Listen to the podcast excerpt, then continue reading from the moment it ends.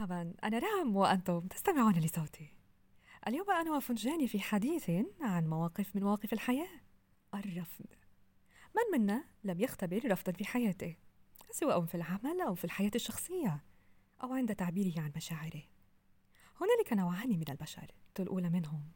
الذين بالنسبة لهم الرفض هو نهاية العالم وانتهت الحياة ولا حياة من بعده. أما الفئة الثانية هي الفئة التي ترى بأنه بداية انطلاقة جديدة لهم بأن يعملوا على أنفسهم. بأن يختبروا شيئا جميلا.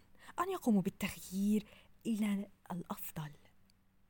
ويصبحوا أقوى وأشد مما كانوا عليه.